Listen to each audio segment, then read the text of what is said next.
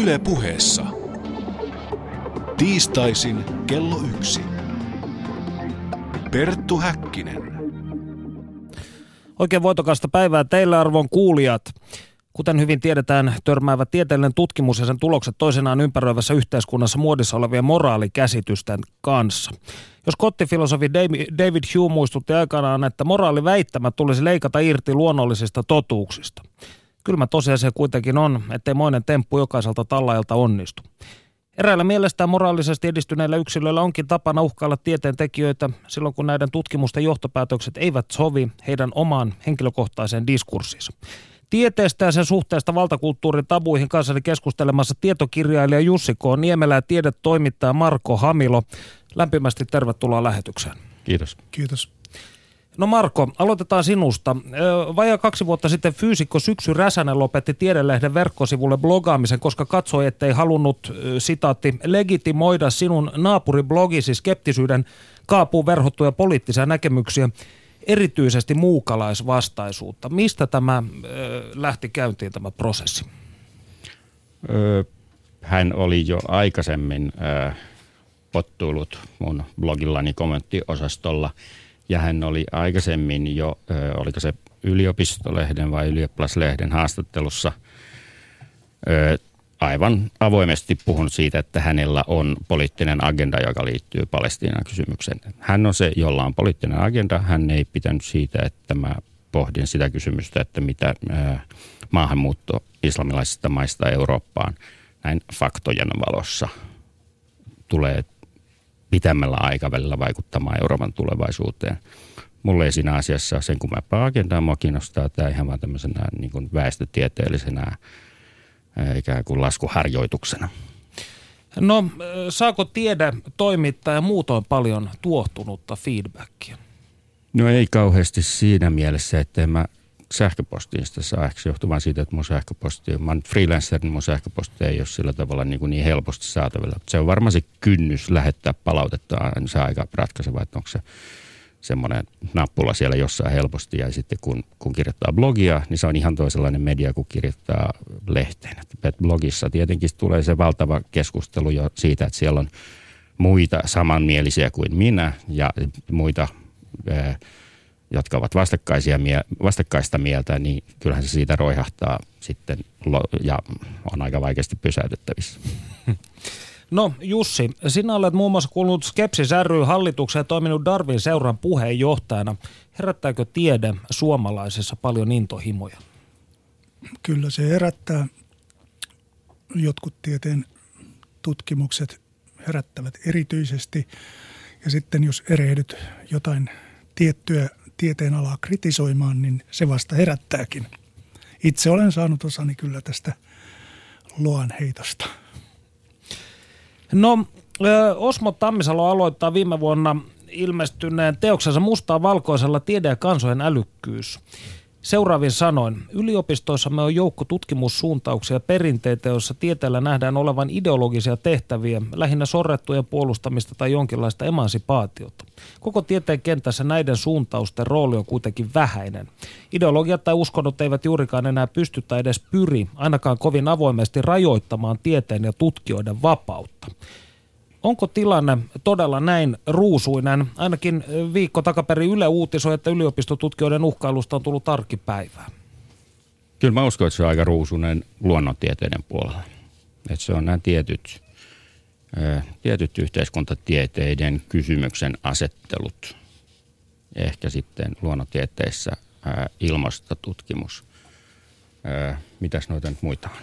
No ainakin ruokavaliosuosituksiin ja näihin yleisiin ravitsemussuosituksiin liittyy hyvin paljon tunteita ja sitten kasvatusasioihin. Kasvatustiede herättää paljon tunteita tietysti, koska siinä on aina omista lapsista kyse ja siitä, mikä olisi heille parasta. Ja kaikki tällaiset maahanmuuttoon liittyvät kysymykset, siis kuulemma nämä saavat jonkun verran ainakin uhkauksia ja aika rajua tekstiä ainakin palautetta, siis nämä tällaiset maahanmuuttoon myönteisesti suhtautuvat yliopistotutkijat. Mutta tosiaan Marko sanoikin jo, että esimerkiksi fysi, tus, tus, tuskin fyysikot saavat mitään kovin, kovin rajuja uhkauksia, mutta toisaalta täytyy muistaa, että tuolla Euroopassa, Etelä-Euroopassa anarkistit ovat käsittääkseni lähetelleet fyysikoille, ydinfyysikoille jopa kirjapommeja, koska he vastustavat ydinvoimaa. Siis muistaakseni tällaisen uutisen olen lukenut, että ei sekään ole täysin turvallinen ala, mutta yleensä kaikki ihmiseen, ihmisen käyttäytymiseen liittyvät ja tällaiset, missä on myös poliittisia implikaatioita, niin sellaiset tutkimusalat varmasti herättävät ihmisissä eniten tunteita. Ehkä no, voisi jatkaa mm. vielä tuohon, että, että se on aina poliisiasia, jos lähetetään oikeasti uhkauksia, mutta mulla on jäänyt kyllä semmoinenkin vaikutelma, että ehkä tuolla jossain akateemisissa norsulutorneissa ei olla totuttu sellaiseen kansalaispalautteeseen, että se mitä me toimittajat olemme tottuneet pitämään ammattiin normaalisti kuuluvana ja poli- osana. Mm. Ja poliitikot. Ja poliitikot ovat kansakunnan kusitolppina tottuneet Kyllä. siihen, että eikö se Norsulutornissakin pitäisi niin kuin hyväksyä se, että se tutkimus tehdään julkisilla rahoilla, niin, niin se sisältää sitten sen, että, että jonkun verran pitää sietää vähän asiatontakin pilkkaa, niin kauan onkohan se ei ole uhkailu. Kyllä itse ainakin olen useasti saanut tällaisia häkkinen haista pitkä vittu tyylisiä viestejä, mutta ne jotenkin kuuluvat mielestäni tähän ammattiin. No tässä äsken mainitsitte, että, tai mainitsitte, että muun muassa ravintotieteelliset asiat, kasvatukseen liittyvät, maahanmuuttoon liittyvät kysymykset, tällaiset herättävät tunteita, niin Johtuuko se kenties siitä, että nämä ovat kaikille tietyllä tavalla läheisiä asioita, joista me voimme itse ikään kuin sanoa, että kyllä minä tiedän näistä asioista aivan yhtä paljon kuin tuo tieteilijä tuolla laboratoriossakin tai tutkimuspöytänsä ääressä? En mä usko, että se on esimerkiksi ilmastokysymykseen, niin sitä ei voi selittää kyllä tuolla, että se olisi läheinen. Ei, ei kukaan pysty oikein niin kuin arkihavaintojen perusteella ehkä joku voi arkihavaintojen perusteella todeta, että, että, tota, että isoisä kertoi järvien lähtöajan olleen eri kuin mitä se nyt näyttää olevan. No mutta tämmöistä taivastelua mutta minä että, olen kuullut hyvin paljon mutta siis että, että pystyisi, mutta että pystyisi niin kuin ottamaan kantaa siihen, että johtuuko se hiilidioksidista, niin sitä ei voi tehdä samalla tavalla niin kuin arkihavaintoon nojaten niin, kuin, ta- kuin näissä, näissä niin kuin kasvatuskysymyksissä tai mm. tämän tyyppisissä asioissa. Taatusti juuri kasvatus ja ja ruokasuositukset, ra, ravintosuositukset ovat sellaisia, joissa jokaisella on se kuuluisa N on yhtä suuri kuin yksi tutkimusasetelma, eli, eli yksi koehenkilö tai sitten vielä koko perhe siinä, mutta yle, yleensäkin tässä kun on tätä tiedettä seurannut ja siihen perehtynyt ja siitä paljon kirjoittanut ja oppinut ottamaan kritiikkiä vastaan, niin huomaa, että ihmiset kyllä pääsääntöisesti jättävät tällaiset normaaliin tieteeseen kuuluvat seikat täysin huomiotta ja vetävät mutu, eli musta tuntuu pohjalta näitä mielipiteitä kehin. Kaikessa tieteessä varmasti sama ongelma.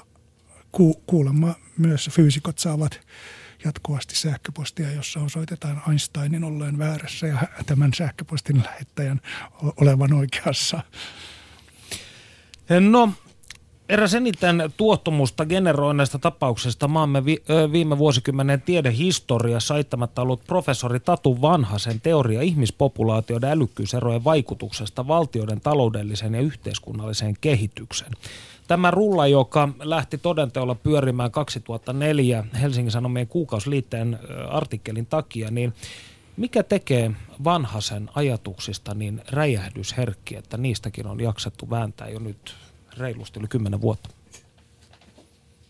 No kai se on itsestään selvää, että, että tota, se on, rasistihan hän on sen, sen niin kuin perinteisen ajattelutavan mukaan, sen, sen poliittisesti korrektin ajattelutavan mukaan, jonka, jonka mukaan ihmisrotuja ei ehkä edes ole olemassakaan tai ainakaan niiden välillä ei ole mitään tällaisia luonnollisia eroja – mun nähdäkseni se ei kuitenkaan, siis tämmöinen suppea rasismin määritelmä olisi kuitenkin vain se, että, että ihmisiä pitää joka tapauksessa yksilöinä kohdella yhdenvertaisesti, eikä, eikä se, mitä me sanotaan äh, ihmisryhmistä ja heidän kognitiivisista kyvyistään keskimäärin voi olla rasistista. Se koskee, ne väittämät koskevat tosiasioita ja rasismi koskee sitten sitä, että – miten kuuluu toimia, miten yhteiskunnan kuuluu yksilöitä kohdella tai miten yksilöiden kuuluu toisia yksilöitä kohdella. Tuosta samaa mieltä. Minua hämmästytti silloin 2004 juuri se sellainen niin kuin hysteerinen noitavaino, joka siitä tatuvanhasta kohtaan käynnistyi ja olin itsekin siinä alussa hieman mukana silloin Darwin seuran sähköpostilistalla muistaakseni tästä keskusteltiin, mutta sitten päätin ottaa asioista selvää ja kyllä sitten siinä vuosien saatossa on käynyt ilmi, että eivät ne aivan tuulesta temmattuja ne Tatu Vanhasen väitteet ole. Että esimerkiksi Pertti Töttö on tehnyt tutkimuksia samasta aiheesta Tatu Vanhasen aineistolla ja paremmalla metodiikalla ja, ja saanut kyllä vastaavia ja Tatu Vanhasen johtopäätöksiä tukevia tuloksia. Tieteessä tapahtuu lehdessä esimerkiksi julkaistiin silloin 2004 jo, kun Tatu Vanhanen vertasi PISA, kansainvälisiin PISA-tuloksiin ja, ja suhteutti ne näihin omiin tutkimuksiinsa, niin Töttö, Töttö silloin jo kirjoitti, että jos PISalla ei ole mitään merkitystä, niin sitten ei ole tai sitten jos Pisalla on siis jotain merkitystä, niin sitten Tatu Vanhasen nämä korrelaatiot näihin PISA-tutkimuksiin eivät välttämättä ole pelkkää sattumaa. Siinä täytyy sanoa, että se oli semmoinen ironia, että kun oikeastaan Tatu Vanhasen ja Richard Linnin argumentti koostui kolmesta osasta. Ensimmäinen oli se, että, että eri etnisten ryhmien välillä on eroja kognitiivisessa suoriutumisessa noin keskimäärin. Toinen väittämä oli se, että nämä ovat luonteeltaan voittopuolisesti geneettisiä, eivätkä ainakaan kokonaan selity pois ympäristötekijöillä. Ja kolmas väittämä oli sitten se, että, että näillä kognitiivisella kyvyllä, siis älykkyysosamäärällä, voitaisiin selittää kansakuntien varallisuuseroja. Ja nyt jo tämä ensimmäinen väittämä oli Suomessa ihan hirvittävä taburikkominen – kun taas amerikkalaisessa keskustelussa siinä ei ole mitään. Se on itsestään selvä, se on kiistaton fakta. Ja siellä on ihan yhtä kova tabu. On, on sitten vasta siinä seuraavassa kohdassa. Eli tässä, että onko kyse geeneistä vai ympäristöstä joo, vai niiden määrin. yhteisvaikutuksesta. Mm. Ja sitten kuitenkin oikeastaan nämä kaksi ensimmäistä osaa päättelyketjusta, niille ei ollut mitään, ne ei ollut millään tavalla omaperäisiä. Siinähän Linja Vanhanen vain toistivat ää, aikaisemman ei heillä ollut edes mitään omaa aineistoa. He vaan kävivät läpi sitä, mitä, mitä aikaisemmin on tutkittu. Se heidän oma kontribuutionsa liittyy ainoastaan tähän, tähän väittämään, että, että älykkyydellä voidaan selittää kansakuntien varallisuuseroja. Ja tätä taloustieteellistä väitettä ei mun ole juurikaan pohdittu, paitsi nyt sitten Pertti Töttö, joka on siis Itä-Suomen yliopiston yhteiskuntatieteiden metodologian professori vai miten Muistaakseni. Ja, ja tuossa on juuri se, että jokainen älykkyystutkimuksen perehtynyt kyllä tietää, että älykkyys ennustaa taloudellista menestymistä ja koulutusmenestymistä. Ja, ja sitä ei, jos on siis tutkimuksen perehtynyt, niin sitä ei oikein pysty millään sosioekonomisella asemallakaan selittämään sitä korkeaa älykkyyttä, vaan – siis koska tätä on tutkittu samassa perheessä kasvaneiden sisarusten, geneettisten sisarusten välillä, ja jos on korkeampi älykkyysamäärä perheen sisällä, niin sellainen keskimäärin menestyy paremmin koulutuksessa ja, ja saa myöhemmin korkeamman tulotason, niin tästä Lyn ja Vanhanen ovat sitten mielestäni aivan asianmukaisesti päätelleet, että tämä voisi kenties myös päteä kansakuntien välillä. Eihän tässä minusta ainakaan ole mitään kiistanalaista sinänsä. Niin tästä on tehty myös sellainen päätelmä, että esimerkiksi eurokriisin taustat saattaisivat jossain määrin löytyä tästä asetelmasta, siis kansakuntien välisistä eroista. En sitten tiedä, kuinka validi tällainen väite on. Mutta Vanhanen on kuitenkin kirjoittanut, ihmisten geneettinen erilaisuus tiedetään ja tunnustetaan, mutta yhteiskuntatutkimuksessa tätä ihmisten biologista ominaisuutta ei ole vielä osattu ottaa riittävästi huomioon. Allekirjoitatteko väitteen? Kyllä allekirjoitan ja minu, minua on jo vuosia huvittanut se, että toisaalta tuolla yhteiskuntatieteissä ja humanistisissa, humanistisissa tieteissä suorastaan palvotaan kulttuuridiversiteettiä ja individualismia ja yksilöiden välisiä eroja, mutta herra paratkoon, jos ne johtuvatkin perimästä, niin silloin ne ovat saatanasta. Joo, kyllä mä allekirjoitan sen väitteen, varsinkin siis se on aivan toisella tasolla toteen näytettyä, että, että nämä erot yksittäisten väestöjen sisällä – todellakin ennustavat menestystä elämässä. taloudellisesti ja muutenkin. Nyt sitten se, että mitä tästä pitäisi seurata koulutuspolitiikassa tai sosiaalipolitiikassa tai, tai miten, miten yhteiskunnan pitäisi suhtautua näihin faktoihin, niin se on sitten avoin kysymys, että, että niin kuin, siinä on hyvin monenlaisia vaihtoehtoja, mutta että ainakin pitäisi päästä ulos siitä, siitä illuusiosta, että tota, sosiaalipolitiikkaa voisi tehdä sillä ikään kuin rakentaa sen virheellisen olettaman varan, että, että meillä olisi kaikilla samat biologiset lähtökohdat. Niin kyllähän mua varmasti opettajat ovat huomanneet, että kaikki oppilaat eivät ole yhtä lahjakkaita ja, ja peruskoulu kuitenkin lähtee siitä, siis koko koulutusjärjestelmä, että kaikki oppilaat ovat yhtä lahjakkaita ja kaikille menee niin kuin sisään ja uppoaa se sama opetus.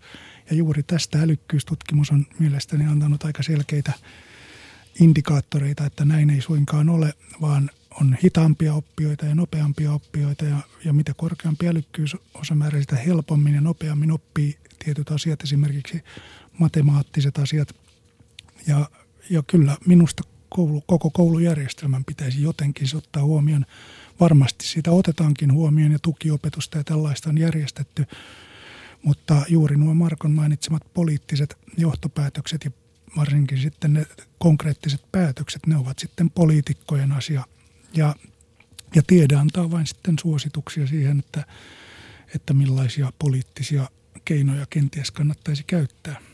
Eli toisin sanoen tällainen valistuksen ajoista lähtenyt perinne pitäisi jollain tavalla uudistaa tai kääntää jopa pääla, päälaelleen ja alkaa käsitellä ihmisiä ö, eri lähtökohdat omaavina yksilöinä.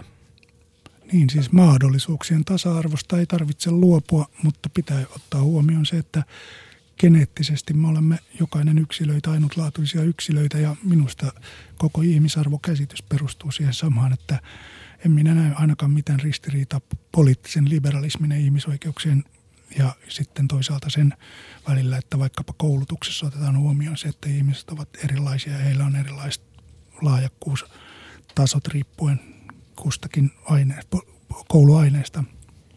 Juu, täsmälleen näin. Eli, eli jos lopputulosten tasa-arvo ei toteudu, niin siitä ei pidä vetää sitä johtopäätöstä, etteikö mahdollisuuksien tasa-arvo vallitsisi. Mutta tämä on se vasemmistolle tyypillinen ajattelutottumus, että niin kauan kun kaikki ei lopputuloksissa ole tasa, niin se on todiste siitä, että mahdollisuuksien tasa-arvo, joka taas on laajemmin hyväksytty periaate, koska se hyväksytään myös, myös poliittisen kentän oikealla laidalla. Siitä vedetään se johtopäätös, että, että katsokaa, se ei ole toteutunut, koska muutenhan myös lopputulosten tasa-arvo olisi toteutunut, mm. koska heillä on tämä premissi, joka ei pidä paikkaansa, että kaikki olisivat yhtä lahjakkaita tai että miehet ja naiset olisivat ää, ää, samanlaisia. No, geenitutkimus, kantasolututkimus, evoluutiopsykologi ovat muutamia tällaisia tunteita herättäviä tieteen aloja tai tutkimusaloja. Niin mikä on tällä hetkellä tiedekentää kuuma peruna teidän mielestänne? Sekä Suomessa että ulkomailla vai onko näissä keskustelukulttuureissa eroja? En ole oikeastaan perehtynyt ulkomaiden t- tilanteeseen, mutta Markon aiemmin mainitsema ilmastonmuutos on yksi, joka herättää todella kuumia tunteita ja sitten juuri nämä ravitsemussuositukset on toinen. Ilmastonmuutos on varmasti sellainen, että se tulee pysymään seuraavat vuodet ja vuosikymmenet jatkuvasti kuumana perunana, koska se, se on poliittisesti niin tärkeä, että vaikka se varsinainen niin kuin tieteellinen kysymys olisi enemmän tai vähemmän jo ollut ratkennut 10, 15, 20 vuotta sitten, niin ei nyt näytä olevan näköpiirissä, että nämä niin sanotut denialistit olisivat kampanjaansa lakka- lakkauttamassa. Studiossa siis Perttu Häkkinen, Jussi K. Niemelä ja Marko Hamilo. Keskustelemme tieteestä ja tabuista. Nyt kuulemme, kuinka dosentti Markus Rantala kertoo meille viime aikoina kokemastaan häirinnästä. Panu Hietaneva haastattelee. Kiitoksia Perttu Häkkiselle ja studiovieraille. Minä tavoitin turkulaisen dosentti Markus Rantalan, jonka tutkimusala eli evoluutiopsykologia herättää ihmisissä suuria tunteita ja joskus jopa silkkaa raivoa.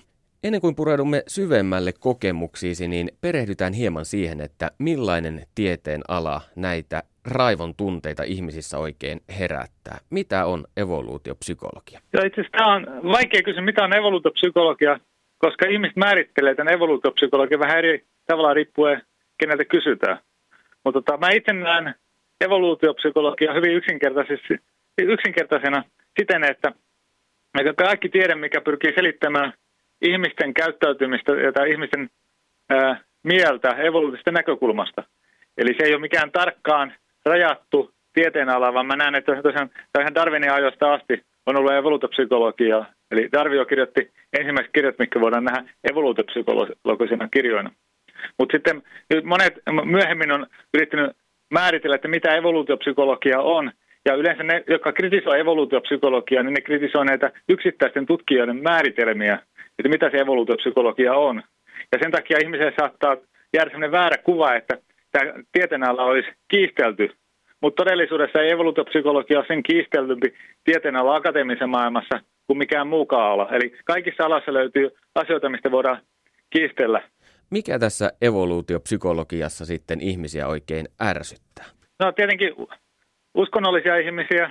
Se ei miellytä siinä sen takia, että tämä evoluutiopsykologia uhkaa heidän maailmankuvaansa. Mutta ehkä eniten tämä herättää tunteita humanistisissa piireissä. Ja kun evoluutiopsykologia on alkanut tulla kaikkiin tieteihin ja aloihin, niin kaikki ihmiset ei ole ihan ilahtunut tästä tieteestä, koska jos se tulee tieteenala ja sanoo, että teidän oppikirjat on vanhentuneita, niin eihän sitten tietenkään kaikki hyvällä katso. Esimerkiksi sosiologit on tosi voimakkaasti tätä vastustanut, koska se aiheuttaa sen tieteenalalla niin suuria muutoksia, että monen ihmisten on hankala hyväksyä sitä tosiasiaa, että tämä tieteenala on niin kuin jättänyt kokonaan tämän evolutiivisen selityksen huomioimatta, kun on yritetty selittää ihmisten käyttäytymistä ja se on aika suuri puute ollut tällä tieteenalalla. Mutta nyt on tosiaan tullut esimerkiksi evolutiivinen sosiologia, joka leviää kovaa vahtia maailmalla ja nämä, jotka on ollut alalla kauemmin ja niin tietenkin puolustelee tätä omaa näkemystäänsä, vaikka se olisikin aikansa elänyt. Voimakkaammin vastustus tulee feministeiltä, koska usein ei ole ymmärtänyt, ei tutustunut koko tieteen alaan ja kuvittelee, että evoluutopsykologia olisi jotenkin sovinistinen tai naisvihaa lietsova. Mutta niin siinä ne menee aika pahasti pieleen, koska evoluutopsykologia nimenomaan on päinvastoin. Eli moneen feministeen kannattaa tykätä evoluutopsykologiasta sen takia, kun evoluutopsykologia lähti nimenomaan siitä, että tämä sukupuolien välinen epätasa-arvo, mikä meillä nykyään monin puolin maailmaa on, niin se ei ole niinkään biologinen, vaan se on enemmän kulttuurinen ilmiö. Eli evoluutiopsykologialla ei pysty tukemaan sitä, että toinen sukupuoli olisi parempi kuin toinen. Kuinka usein sinä saat ihmisiltä vihaista palautetta? No sanotaan, että kun julkaisee jonkun tutkimuksen tai muu, että on näkyvästi mediassa päästä, niin kyllä se tulee aika paljon postia. Mutta tota, täytyy myöntää, että usein niistä näkee suoraan, että henkilöt ei ole edes tutustunut koko alaan, ei tiedä mistä ne puhuu. Esimerkiksi monet sukupuolen tutkimukset ihmiset, niin ne kuvittelee, että tässä olisi joku suuri ristiriita evoluutiopsykologia ja naistutkimuksen välillä. Koska esimerkiksi mitenkään evoluutiopsykologia määrittelee sukupuolen, niin on heidän mukaan eri. Mutta tota, tässä on aika suuri väärinkäsitys olemassa.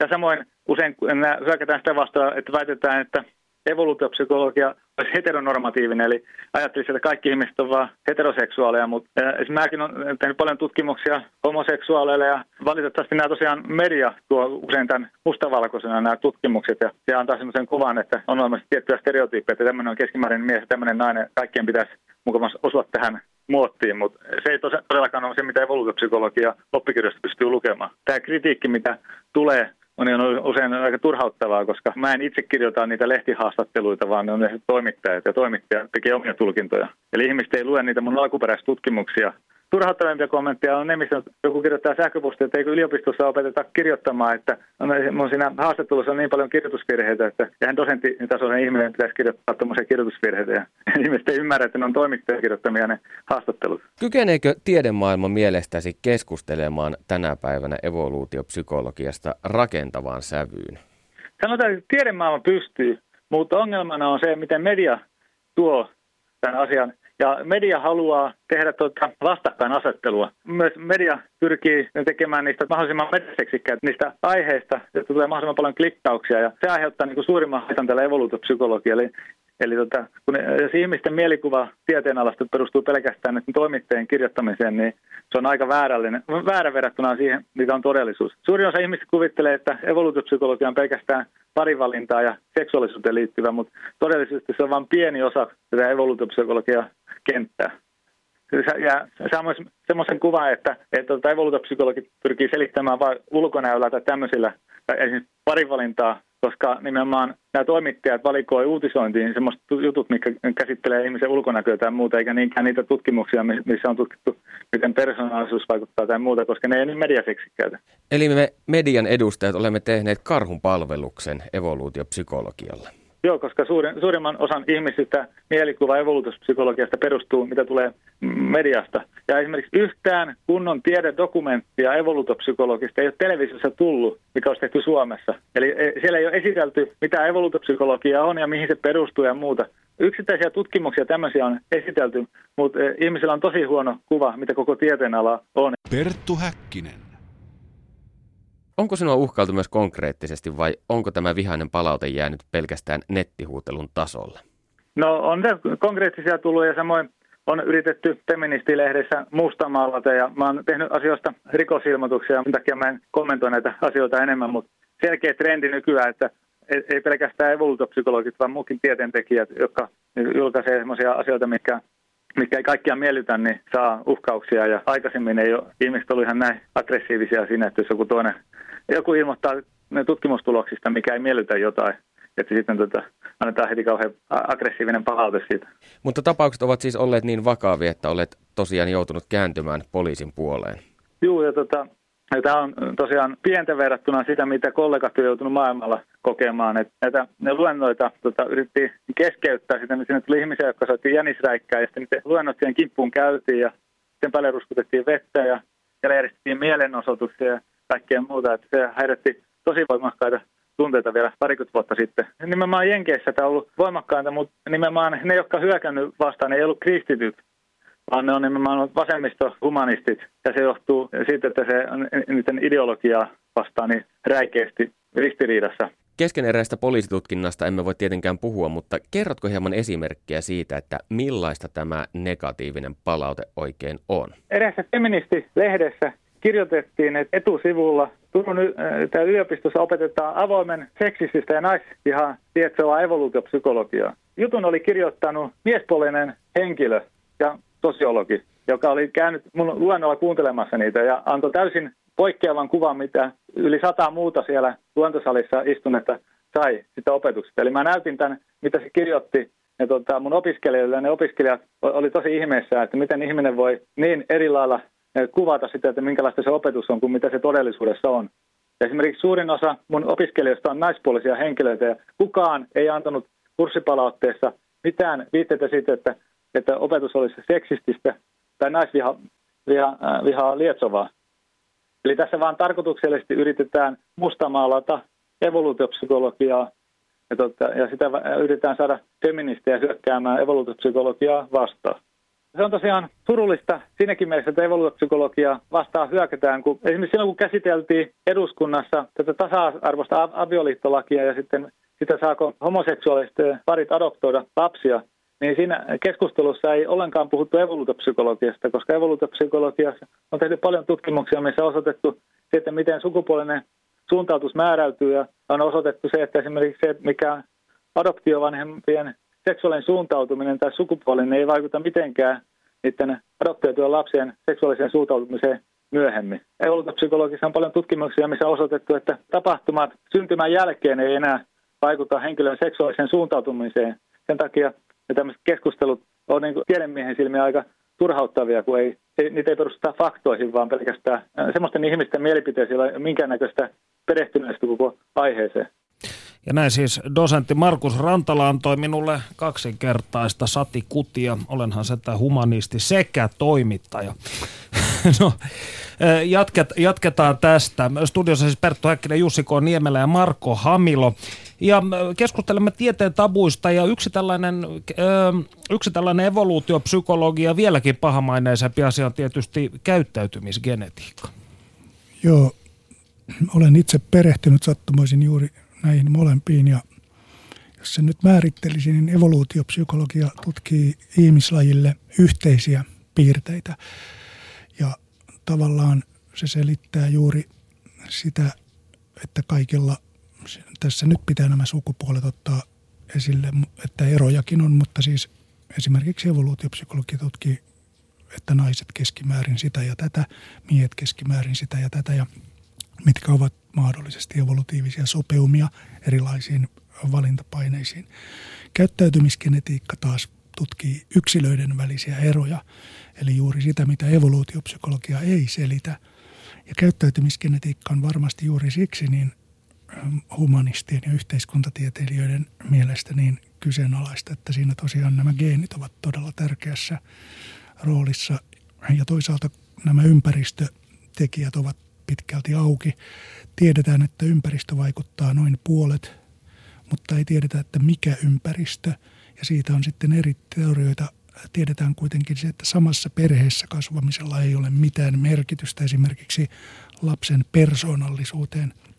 Tämä on sellainen yksi, yksi kuuma peruna – ja mielenkiintoisin kysymys onkin siellä käyttäytymisgenetiikassa että miksi samassa perheessä kasvaneista lapsista, jopa identtisistä kaksosista tulee niin erilaisia persoonallisuudeltaan, että mikä sen selittää geenien ohella, joista siis tulee noin puolet karkeasti arvioiden. Eri ominaisuuksissa on sitten erilaisia näitä heritabiliteetteja, joka tarkoittaa geneettisen varianssin osuutta sen tutkitun populaation kokonaisvarianssista. Sori, nyt meni vähän tiedejargonin puolelle, mutta oli pakko. Jatka vaan. Jatka mutta, vaan. mutta kuitenkin siis käyttäytymisgenetiikka kuitenkin selittää juuri näitä yksilöiden välisiä eroja ja, ja sitä, kuinka suuri osuus geneistä sitten tekee meistä sellaisia kuin olemme. Mutta jos haluan nyt summata tämän lyhyen johdantoni, niin totean sen, että kuten aikaisemmin mainitsin, tämä yksilöllisyyden palvonta ja sen voi sanoa, että diversiteetin ylistys ja palvonta ja tämä on nimenomaan monen humanistinen yhteiskuntatieteilijän sydäntä lähellä, mutta heti jos nämä erot vaikka älykkyydessä johtuvatkin perimästä, niin niistä eroista tuleekin pahoja. Eli sitä minä en ole nyt pystynyt käsittämään, että miksi asia on näin, että miksei se, se ero sitten, koska se on luonnollinen ero, eikä sille sitten oikein mitään voi. Ja sitten tässä on kuitenkin tämä, että koska myöskään käyttäytymisgeneetikot eivät tiedä, mistä se, se ympäristön vaikutus johtuu. Judith Rich Harris, joka kirjoitti tällaisen suomennetun kirjan Kasvatuksen myytti, on esittänyt hypoteesin, että se persoonallisuudessa tulisi vertaisryhmistä, eli, eli lapsen kaveripiiri olisi se, joka sitten antaisi sen ympäristön osuuden siihen persoonallisuuteen. Mutta tämäkin on edelleen täysin auki, että onko se näin. Ei siitä ole tehty niin paljon tutkimusta, että voisi sanoa suuntaan tai toiseen yhtään mitään. Se on yksi hypoteesi muiden joukossa. Mutta mielestäni tämä on juuri sellainen asia, joka yhteiskuntatieteilijöiden varsinkin tulisi ottaa huomioon. Mutta johtuuko tuo kenties siitä, että tämä haastaa tällaisen 1900-lukulaisen ajatuksen siitä, että esimerkiksi ihmisen identiteetti on hyvin pitkälti sosiaalinen konstruktio? Totta kai. Niin tämä luultavasti aiheuttaa Totta sitten kai. Mä voisin jatkaa nyt silleen, tuskaa ja mehän, järkytystä. Jatka toki. me, mehän lähdettiin nyt liikkeelle käyttäytymisgenetiikasta, kun me puhuttiin ää, vanhaisen teoriasta. Ja sitten tuli toi, toi tuohon väliin tuo, tuo evoluutiopsykologia esiin. Mä voin itse tunnustaa nyt sitten olleeni yksi niistä toimittajista, jotka, jotka viimeisen 15 vuoden ajan popularisoineet äh, evoluutiopsykologiaa äh, siitä mediaseksikkäimmästä päästä. Olen pahoillani. Sä olet siis polarisoinut joo. tätä koko tieteenalaa Ää, populistisissa kirjoituksissa. No niin, varmaankin. Sitten pyydän, pyydän akateemisilta evoluutiopsykologialta nyt kovasti anteeksi tätä, mutta, mutta toisaalta ei, ei 15 vuotta sitten oikeastaan vielä suuri yleisö tiennyt alkuunkaan, mistä, mistä evoluutiopsykologiassa on kyse. Et silloin piti jonkun kuitenkin niin kuin murtaa se ensimmäinen tietämättömyyden muuri ja kertoa, että tällaista on olemassa ja, ja sitten, sitten vähän murtaa niitä, niitä ennakkoluuloja, mitä, mitä silloin evoluutiopsykologiaa kohtaan oli. Ja mä kyllä elin jo vähän siinä kuvitelmassa, että me oltaisiin sen verran 15 vuodessa edistytty, että ei nyt akateemisten tutkijoiden autorenkaita lähdettäisi puhkomaan, mutta mutta tota, ikävä kyllä mä olen väärässä. Mä olin kuvitellut, että, että se olisi niin kuin jo, jo ihan tuttu juttu nämä, nämä tota, sukupuolten väliset erot ja, ja parivalinnassa ja, ja tämän tyyppiset asiat. Ja että, että se olisi vain tämä käyttäytymisgenetiikka, joka, joka on, on niin kuin nyt se kauhujuttu. Mä, mä ajattelin jotenkin, että kun kun persut sai jytky, niin se jätti, jätti tota, niin kuin, nämä evoluutiopsykologit rauhaa, että oli joku toinen syntipukki näille humanisteille. No, olit selvästi väärässä. Ainakin Näin, osittain. Kuten aina. No mutta jos palataan tähän, tähän tuota, vanhaseen, joka kuitenkin nyt on tietyllä tavalla tällainen oikein keskeinen, keskeinen tapahtuma tässä, niin vanhassa vuonna 2004 kuukausiliitteelle antaman haastattelun johdosta hänestähän tehtiin ka- kantelu valtakunnan syyttäjällä aiheena kiihottaminen kansanryhmää vastaan. Ja vanhoina hyvinä aikoinahan tieteen kehitystä sabotoivat lähinnä erilaiset kristilliset ryhmittymät. Mutta onko valtikka sitten siirtynyt myöhemmin tällaiselle niin sanotusti poliittisesti tiedostaville kansanryhmille ja kansalaisille? Mikäli en muista aivan väärin, niin vähemmistövaltuutettu Mikko Puumalainen, jos hän oli silloin jo vähemmistövaltuutettu, mutta muistaisin, että Puumalainen teki tuon tutkintapyynnön ja onneksi se nyt ei johtanut mihinkään tutkintaan. Sehän olisi ollut täysin absurdia, koska kuten tässä alussa jo Markon kanssa totesimme, niin nuo, nuo vanhaisen tutkimukset ovat aivan akateemista arkipäivää suurin, suurilta osin. Ainoa kuuma peruna siinä on, on juuri tämä geneettinen hypoteesi. Ja, ja ju, juuri se, että jos hän, hän kertoo ja jossain lehtihaastattelussa tekevänsä tai tehneensä tällaisia tutkimuksia, mitä tuloksia hän on saanut, johtaa siihen, että häntä epäillään kiihottamista kansanryhmään, niin, niin se kyllä herättää tällaisessa liberaalissa sellaisia ajatuksia, että millaisessa yhteiskunnassa me nyt sitten loppupeleissä elämme, että onko tämä nyt sitten ollenkaan vapaa yhteiskunta, jos tällä ei saa edes tutkia tällaisia kuitenkin merkittäviä asioita, joilla on vaikutusta taloudelliseen kehitykseen ja tällaiseen, että kyllä siinä haukkoo henkeään. Ja muistan silloin televisiouutisissa ja, ja iltapäivälehdissä siitä oli kovat lööpit. Olihan Matti Vanhanen silloin pääministeri ja Tatu Vanhanen on hänen isänsä. Eli, eli kyllä sen nyt ymmärtääkin, että media repi siitä sitten kaiken irti. Ja se hysteria oli sanoin kuvamaton. Onneksi silloin ei ollut Facebookia ja, ja muuta sosiaalista mediaa. Trendithän on enemmän tai vähemmän kansainvälisiä, että, että se mikä mikä keksitään Amerikassa, niin se on hyvin pian täällä. Sekä niin kuin tieteelliset trendit että sitten tällaiset poliittiset, korre, poliittinen korrektius ja niin poispäin. Mutta on hyvä pohtia vähän myös niin kuin eroja Euroopan ja Yhdysvaltojen välillä. Yksi on se, että Yhdysvalloissa sananvapaus on, on niin paljon kunnioitetumpi perusarvo, että siellä ei oikeastaan voi tapahtua sellaista kuin meillä täällä nykyään voi tapahtua suureksi hämmästykseksi meille, meille liberaaleille, jotka ei 15 vuotta sitten voinut kuvitellakaan, että me – nähdään tätä yhtä tiettyä lakipykälää käytettävän näin käsittämättömällä tavalla.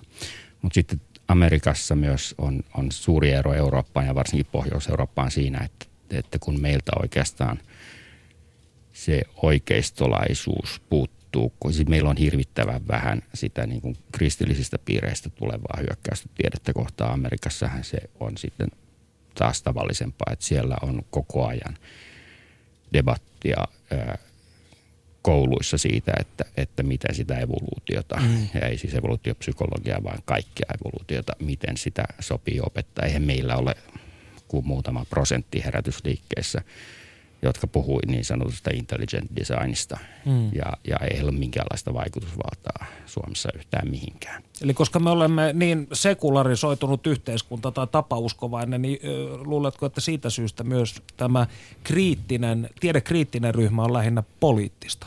Porukka. Niin siis vasemmista poliittista, kyllä, joo. Ja et, et sitten sama juttu, se toinen, toinen oikeistolainen asia Yhdysvalloissa on, on sitten tämä enemmänkin niin kuin talousliberaali, talousliberaalien suunnalta tuleva hyökkäys ilmastotutkimusta kohtaan. Mm. Suomessa ja, perussuomalaiset ja ovat tehneet heikko. samaa tätä ilmastodenialismia toisinaan. Mutta kun katsotaan kokonaisuutta, niin kyllä, mm. se, kyllä se edelleen on aika heikko. Yhdysvalloissa tehtiin alkuvuodesta, julkaistiin nyt alkuvuodesta sellainen kyselytutkimus, jossa oli verrattu tieteellistä konsensusta, tai se oli Amerikan tieteiden edistämisseuran jäsenistäköhän se koostui, että, että verrattiin heidän näkemystään 2000 tavallisen amerikkalaisen näkemykseen erilaisista kysymyksistä. Ja siellä suurimmat gapit, suurin kuilu tieteellisen konsensuksen ja, tai tiedeyhteisön näkemyksen versus tavallisten amerikkalaisten välillä oli uh, geenimuunneltut, geenimuunnellut elintarvikkeet ja niiden turvallisuus. Siinä se oli jotain niin kuin yli 50 prosenttiyksikköä se ero, että siis tiedeyhteisön mielestä e, ne on täysin turvallisia syödä, mutta, mutta kuluttajien puolella on, on, valtava huoli niiden terveellisyydestä. Ja ilmasto jäi siinä sitten kakkoseksi, että Amerikassa tiedeyhteisö on ihan samalla kannalla kuin Euroopassa, Australiassa, missä tahansa tiedeyhteisö on, on tästä asiasta vaan kerta kaikkiaan yksimielinen, koska tieteellistä menetelmää seuraamalla ei voi päästä muuhun johtopäätökseen. Mutta se ilmastodenialismi äh, amerikkalaisten keskuudessa on ihan toisella tasolla kuin eurooppalaisten keskuudessa. No jos otetaan vanhaselta yksi sellainen hyvin tulen arka väittämään. Hän toisenaan ra- hyvin railakkaastikin kerran esimerkiksi Helsingin Sanomissa otsikoi tekstinsä Kylmä kasvattaa päätä ja lämpö sukuelimiä. Ja yhden vanhan väitteen mukaan niin evoluution tuottama ihmisten erilaisuus, eli kansallinen AO, selittää valtaosan monenlaisista ihmisten elinoloissa esiintyvistä globaaleista epätasaisuuksista. Ja sen takia, sitaatti jatkuu, evoluution tuottaman ihmisten erilaisuuden takia ei voida koskaan saavuttaa samantasoista demokratiaa maailman kaikissa maissa. Niin onko, ovatko tämän tyyppiset argumentit Suomen ulkopuolella jotenkin jo arkipäivää?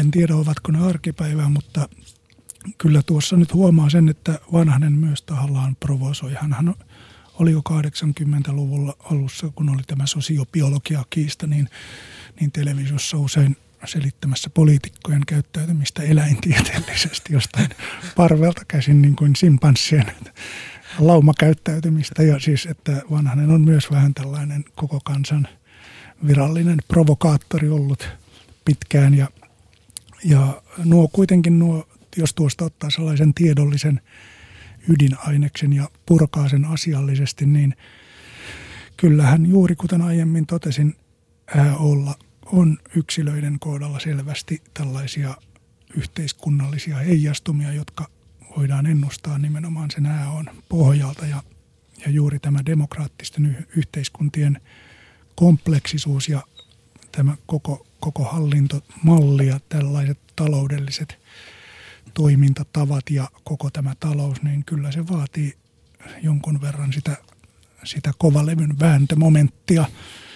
Ja, ja siinä mielessä Tatu Vanhanen tuossakin provoka, provokatiivisessa otsikossa kyllä esittää vastaavan hypoteesin, jota hän kirja, kirjoissaan ja Lynnin kanssa kirjoittamassaan teoksessa on sitten analysoinut tilastollisesti. Eli Eli ei tuokaan ole niin paha, miltä se kuulostaa. Ja kyllä, kyllä noita samoja on pyöritelty Amerikassakin ja, ja Englannissa, mutta en tiedä, ovatko ne sitten siellä yhtään sen vähemmän poliittisesti epäkorrekteja. Mutta silloin kun Vanhanen ja Lin esitti ensimmäisen kerran nämä väitteensä, niin, niin silloin, niihin aikoihin The Economist-lehdessä Afrikka oli kansiutun aihe niin kuin sen tyyppisellä otsikoilla, että, että tämä on niin kuin tuhon tuomittu maanosa. Kymmenen vuotta, 15 vuotta myöhemmin ää, The Economist-lehti kirjoittaa kansiutta Afrikasta, että, että, että, niin kuin, että tämä on toivon maanosa. Että siellä on nyt semmoinen talouskasvu lähtenyt liikkeelle, että katsotaan nyt sukupolvi kaksi, että niin kuin, jospa niin, niin, sillä muutaman pisteen heikommallakin ääolla saataisiin talouskasvu ainakin jonnekin asti. Voi olla sitten, että joku tietoyhteiskunnan kehitysvaihe voi olla vaikeampi saavuttaa, jos väestön keskimääräinen AO ei ole sillä tasolla, kun se on, se on, se on Suomessa tai Japanissa tai Israelissa, jossa se varmaan on korkeimmillaan. Nimenomaan, ja, ja tuo, tuossa voin lisätä tuohon aiempaan, että en, en tarkoittanut tosiaankaan sitä, että että etteikö jossain Afrikassa saataisi demokratiaa pystyyn. Onhan siellä jo demokraattisia valtioita ja kuten Marko totesi, niin talouskasvu on saatu aikaan ja, ja, ja tässä juuri näkee kuinka ongelmallisia nämä osa, ainakin osa näistä Tatu Vanhasen johtopäätöksistä on ja, ja, ja kuinka paljon spekulatiivista aineistoa niin sisältyy. Siis kyllä, kyllähän homma lähtee pyörimään, jos se laitetaan pyörimään. En tiedä kuinka suuri populaatio siinä sitten tarvitse olla. Eihän täällä Suomessakaan kuitenkaan koko kansa pyöritä tätä järjestelmää. Mm. Studiossa siis Perttu Häkkinen, Jussi K. Niemelä ja Marko Hamilo. Keskustelemme eh, tieteestä ja tabuista. Toisinaan luonnontiede liittoutuu poliittisten ideologioiden kanssa ja toisinaan saattaa myös lähteä niin sanotusti mopo keulimaan. Nyt tutkija Tapio Tamminen kertoo meille eugeniikan ja frenologian historiasta länsinaapurissa. Kiitos Perttu Häkkiselle ja studiovieraille. Kuten ohjelmasta on tänään käynyt ilmi, niin tiedemaailmassa tehdään tänäkin päivänä tutkimustyötä, joka on törmäyskurssilla ihmisten moraalikäsitysten kanssa. 1800-luvulla pohjoismaisissa kansallisvaltioissa rakennettiin identiteettiä taiteen ja kulttuurin saralla, mutta myös tiedemiehet pyrkivät pönkittämään kansakuntien yhtenäisyyttä ja tekivät sen eugeniikan eli rotuopin keinoin. Filosofian tohtori Tapio Tamminen on kirjoittanut Kansakunnan pimeämpi puoli nimisen teoksen, joka ruotii aihetta ruotsalaista näkökulmasta. Millainen rooli eugeniikalla oli maassa, jota on yleisesti pidetty tasavertaisuuden ja solidaarisuuden kehtona? Oikein hyvää päivää, Tapio Tamminen. Päivää. Aletaan purkaa asioita perustasolta. Mitä eugeniikka ja frenologia oikein tarkoittavat? Yksinkertaisesti eugeniikka tarkoittaa väestön laadun parantamista, älyllistä, moraalista, terveydellistä. Eli periaatteessa kyse oli ihmisen jalostamisesta. Ja käytännössä se tarkoitti sitä, että niin sanottujen hyvälaatuisten ihmisten lisääntymistä piti edistää kaikin keinoin. Ja sitten tietysti huonommiksi katsottujen lisääntymistä piti rajoittaa tai estää. Esimerkiksi pakko steriloinnilla, joka oli se keskeinen keino sitten säädellä sitä. Tämä frenologia, mistä kysyt myös, se oli osa kallanmuoto-oppia, joka syntyi parisataa vuotta sitten. Frenologiassa uskottiin, että kallon muoto paljastaisi yksilön aivojen rakentumisen ja toisaalta myös siitä voitaisiin havaita tai päätellä ihmisen luonteenomaisuuksia ja jopa älykkyyttä. Missä eugeniikan ja frenologian juuret ovat? No juuret on Tietysti, tai en, ennen muuta ne on Darwinin evoluutioteorian läpimurrossa ja sen myötä syntyneessä sosiaalidarwinismissa, eli evoluutioteorian sovelluksessa, josta Darwin ei varmasti olisi itse ollut kovinkaan ylpeä. Mutta joka tapauksessa sosiaalidarwinismissa evoluutioteoreita sovellettiin hyvin, hyvin niin kuin väljästi ja yksioikoisesti yhteiskuntaa ja kulttuurien ja rotujen kehitykseen. Ja se tarkoitti sitä, että esimerkiksi Yhdysvalloissa 1800-luvun lopulla niin kovenevaa kapitalismia ja sen myötä syntynyttä niin kuin varallisuuden kasantumista harvojen käsiin, niin sitä rikastumista saatettiin pitää osoituksena ikään kuin soveliaimpien elojäämisestä. Miksi ruotsalaiset kiinnostuivat erityisen paljon eugeniikasta? Kyse oli siitä, että tosissaan, että Ruotsissa samalla tavalla kuin monissa muissakin johtavissa länsimaissa, niin eugeniikka saavutti, niin kun, siitä tuli tutkimuksen valtavirtaa tuolla alueella, eli se saavutti keskeisen, keskeisen aseman tuossa mielessä Ruotsissa, Yhdysvalloissa, Britanniassa ja Suomessakin. Tutkijoiden valtavirta usko vakaasti tuon alan, alan kehitykseen, että siinä tosissaan pystytään pystytään saavuttamaan merkittäviä tuloksia ja poistamaan esimerkiksi sosiaalisia ongelmia, ongelmia mutta myös sitten, että niin kuin pitkällä, pitkällä tähtäimellä ilman muuta tähtäimenä oli ihmisrodun jalostaminen, parantaminen. Eugeniikka ja frenologia olivat tieteen valtavirtaa, mutta esiintyikö silloin myös soraa ääniä? Kyseenalaistivatko jotkut tiedemiehet nämä käsitykset? Ilman muuta, totta kai sitä kyseenalaistettiin, mutta jos ajatellaan esimerkiksi Ruotsin tilannetta – niin keskeistä oli kumminkin se, että vaikka joidenkin tutkijoiden siis eugeniikkaa tutkivien käsityksiä kritisoitiin, niin se kritiikki kohdistui ennen muuta sovelluksiin, eli esimerkiksi sterilisaatiolakeihin, eli että ovatko nämä sovellukset sopivia eugeniikan viemiseksi läpi yhteiskunnassa. Tarkoitti sitä, että kriitikotkin uskovat kumminkin ikään kuin eugeniikan kovaa ytimeen. Se oli tiedettä, ja sillä oli keskeinen rooli paremman yhteiskunnan luomisessa. Kirjassasi on kappale, jonka otsikko on Rotubiologian johtava maa ja se viittaa tietenkin Ruotsiin. Miksi länsinaapuri oli peräti johtava maa? No, ruotsalaiset olivat jo aivan tuossa 1900-luvun alussa hyvin merkittävä tutkijaryhmä esimerkiksi Saksan rotuhygienisessä yhdistyksessä. Sitten varsinkin 20-luvun alusta alkaen Ruotsin, Ruotsin niin kuin asema rotubiologisen tutkimuksen alueella siitä tuli uraa uurtavaa, kun Ruotsiin perustettiin Herman Lundborgin johdolla Uppsalaan vuonna 2022 maailman ensimmäinen valtiollinen rotubiologinen instituutti, siis yhteiskunnan tukema tutkimuslaitos. Ja se, se oli erittäin merkittävä tuossa vaiheessa. Ja siitäkin syystä, että esimerkiksi Saksaan vastaava instituutti perustettiin vasta viisi vuotta myöhemmin.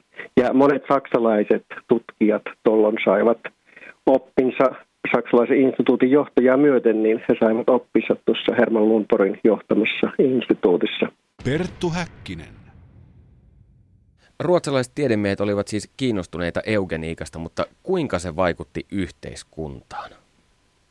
Lundborgin johtamassa rotututkimuslaitoksessa tehtiin laajoja tutkimuksia. Rotututkimuksia, joilla pyrittiin osoittamaan ennen muuta ruotsalaisten pohjoismaisen rodun puhtauteaste. Ja esimerkiksi kansainvälisesti hyvinkin paljon huomiota herätti silloin vuonna 2026 valmistunut 100 000 ruotsalainen perimän kartoitus. Ja se oli tosissaan ennen kuulumatonta tuossa vaiheessa kansainvälisesti. Mutta käytännön sovelluksista tärkein oli sterilisaatiolaki, joka tuli, tuli Ruotsissa voimaan vuonna 1935 ja sitä uudistettiin vuonna 1941 ja se pysyy, tai sitä sovellettiin 70-luvun puolivälin saakka, eli 40 vuotta. Ja sen perusteella steriloitiin noin 63 000 ihmistä. Heistä yli 90 prosenttia oli naisia ja noin puolet steriloiduista käytännössä pakotettiin operaatioon. Sosiaalidemokratiahan on perinteisesti pidetty kansankielessä synonyyminä tasa-arvolle, mutta millainen suhde sosiaalidemokraateilla oli eugeniikkaan Ruotsissa? Tasa-arvon näkökulmasta tietysti se oli, on selkeä ristiriita, kun ajatellaan, että vaikkapa tästä steriloidusta yli 90 prosenttia oli naisia ja samoin noin puolet kuului steriloidusta työväenluokkaan työväestöön. Se laki tuli voimaan silloin 35 ja lähes samaan aikaan, kun kansan koti perustettiin Ruotsissa ja silloin oli jo tietysti alkanut demarien voittokulku. Eli keskeiset sosiaalidemokraattiset poliitikot olivat tai tukivat eugeniikkaa hyvinkin voimallisesti. Mutta toisaalta pitää muistaa, että kyse ei ollut suinkaan pelkästään demareista, sillä kun sitä päätettiin eduskunnassa, siis sterilisaatiolaista, niin kaikki keskeiset puolueet itse asiassa tukivat sitä. Ja hyvin pieni ryhmä vastusti lakia ja se ryhmä koostui muutamista vasemman laidan demareista ja sitten kommunisteista. Eugeniikan tutkimus hiipui toisen maailmansodan myötä, mutta loppuiko se kokonaan Natsi-Saksan tappioon? Ei se loppunut, mutta totta kai se joutui sodan jälkeen vahvasti marginaaliin. Ja eikä esimerkiksi eugeniikka-termiä enää, enää tietystikään suosittu, mutta monesti se vaihtui esimerkiksi aikakaus, aikakausjulkaisussa sosiobiologiaksi. Yhtenä esimerkkinä siitä, että miten eugeniikan perinne ja rotutieteen perinne vaikutti vaikkapa Yhdysvalloissa toisen maailmansodan jälkeen on Pioneer Fundin, eli tämän säätiön tukema rotutieteen eugeniikan perinne, joka on jatkunut oikeastaan, tai jatkuu yhä. Ja se on rahoittanut oikeastaan kaikkia merkittäviä rotututkimuksia 60-luvulta lähtien Yhdysvalloissa. Nykyisin sen johtajana on Richard Lynn, joka on tullut tunnetuksi Tatu Vanhaisen kollegana näiden kiisteltyjen älykkyystutkimusten tekijänä. Mainitsit hetki sitten Tatu Vanhasen ja hänen tutkijakollegansa, mutta tehdäänkö jossain muualla päin maailmaa edelleenkin tutkimusta, joka jollain tavoin rinnastuu eugeniikkaan? Jos ajatellaan väl, väljästi, niin ja sitä, että miten per, periaatteessa niin kun ihmisrotua pyritään jalostamaan ihmislajia kokonaisuutena, niin ilman muuta tehdään. Ja ilmeisen paljonkin nykyisin, mutta eli sillä mä tarkoitan sitä, että miten, miten esimerkiksi geneettistä valikointia sikivaiheessa nykyään on ruvettu tekemään ja ennen, muuta tutkimaan. Ja Yhdysvalloissahan sanotaan, että se on jo ikään kuin kunnon bisnestä. Sitä on puolusteltu periaatteessa samalla tavoin kuin eugeniikkaakin aikanaan, että sillä pyritään evoluution auttamiseen. Mutta se suuri ero tietysti verrattuna eugeniikkaan on siinä, että nyt yhteiskunta ei ole ajamassa tai pakottamassa ihmisiä siihen, vaan vanhemmat tekevät se itse silloin, kun he haluavat näillä seulonnoilla estää esimerkiksi vammaisen lapsen syntymän. siinä mielessä se jatkaa sitä perinnettä hyvinkin. Ja näin, kiitos Panu Hietanevalle. Ja studiossa siis Perttu Häkkinen, Jussi K. Niemelä ja Marko Hamilo vielä noin 2 minuutin ja 45 sekunnin ajan. Ja Jussi, sinulla on kädessäsi tällainen uhkaavan näköinen Janne Kivivuoren kirjoittama teos. Niin, tämä tieteen vastu, vastustaminen ei ole mikään uusi asia. Janne Kivivuori on paha tieto teoksessaan 2003 ilmestyneessä jo analysoinut tätä Platonista asti. On ollut tällaista hyödyllisen hyvän myytin perinnettä, jo, jolla pyritään suojelemaan kansaa pahalta tiedolta. Ja, ja nyt tämä nykyinen vastustus, joka tulee tuolta humanistien yhteiskuntatieteilijöiden taholta ja sitten tämän niin kutsutun älymystön taholta, niin heitä voisi sanoa tällaiseksi uudeksi papistoksi, joka estää kansan vaipumisen syntiin, että saarnaa ovat pahetta vastaan ja pahetta on sitten tämä, että ihmiset käyttäytyvät sillä tavalla, kun ne käyttäytyvät. Ja huutolaatikossa meillä on ollut tässä hyvin aktiivista osallistumista. Kiitos teille kaikille siitä. Ja täällä on noussut muutaman otteeseen tällainen kysymys, että mitä eroa siinä sitten on, jos esimerkiksi tietyn maan väestön keskimääräinen älykkyysosamäärä heittää esimerkiksi muutamalla pisteellä? Ehkä se ei olekaan niin olennaista, jos se heittelee muutamalla pisteellä, mutta kun ne erot esimerkiksi Yhdysvalloissa valkoisen ja mustan väestön välillä on 15 pistettä, eli yhden keskihajonnan verran, sillä on jo valtavan suuri merkitys siinä, kun, kun me katsotaan sitä kellokäyrän oikeaa päätä, että tota, kuinka suuri osa väestöstä ö, ylittää sen tason, millä on mahdollista esimerkiksi ö, toimia mielekkäällä tavalla lääkärinä, Fyysikkona. tutkijana, fyysikkona, niin poispäin. Ja, ja kun meillä yhteiskunta kehittyy yhä enemmän tietointensiivisemmäksi, niin kuin se hienosti sanotaan, osaamisintensiivisemmäksi, niin yhä merkittävämpää on se, että, että kuinka paljon meillä on tätä porukkaa, joka, joka tuolla koodaa uusia pelejä ja, ja, ja yliopistoilla – opettaa evoluutiopsykologiaa ja, ja tekee fysiikan löytöjä ja niin poispäin. Se vaikuttaa siihen, miten, miten koko kansantalous menestyy. Siis kognitiivista huippusuorittajaa toisin Joo, sanoen. Et, et huippusuorittajia, kognitiivisen huippusuorittajien määrä voi niin kuin kymmenkertaistua siinä, kun se kellokäärä siirtyy sen keskihajonnan verran, verran suuntaan tai toiseen. Minä kiitän teitä lämpimästi vierailusta, Jussi ja Marko. Kiitos. Kiitos. Ja me palaamme ensi viikolla asiaan jälleen uusin kujein. Siihen asti oikein hedonistista loppuviikkoa. Yle puheessa. Tiistaisin kello yksi. Perttu Häkkinen.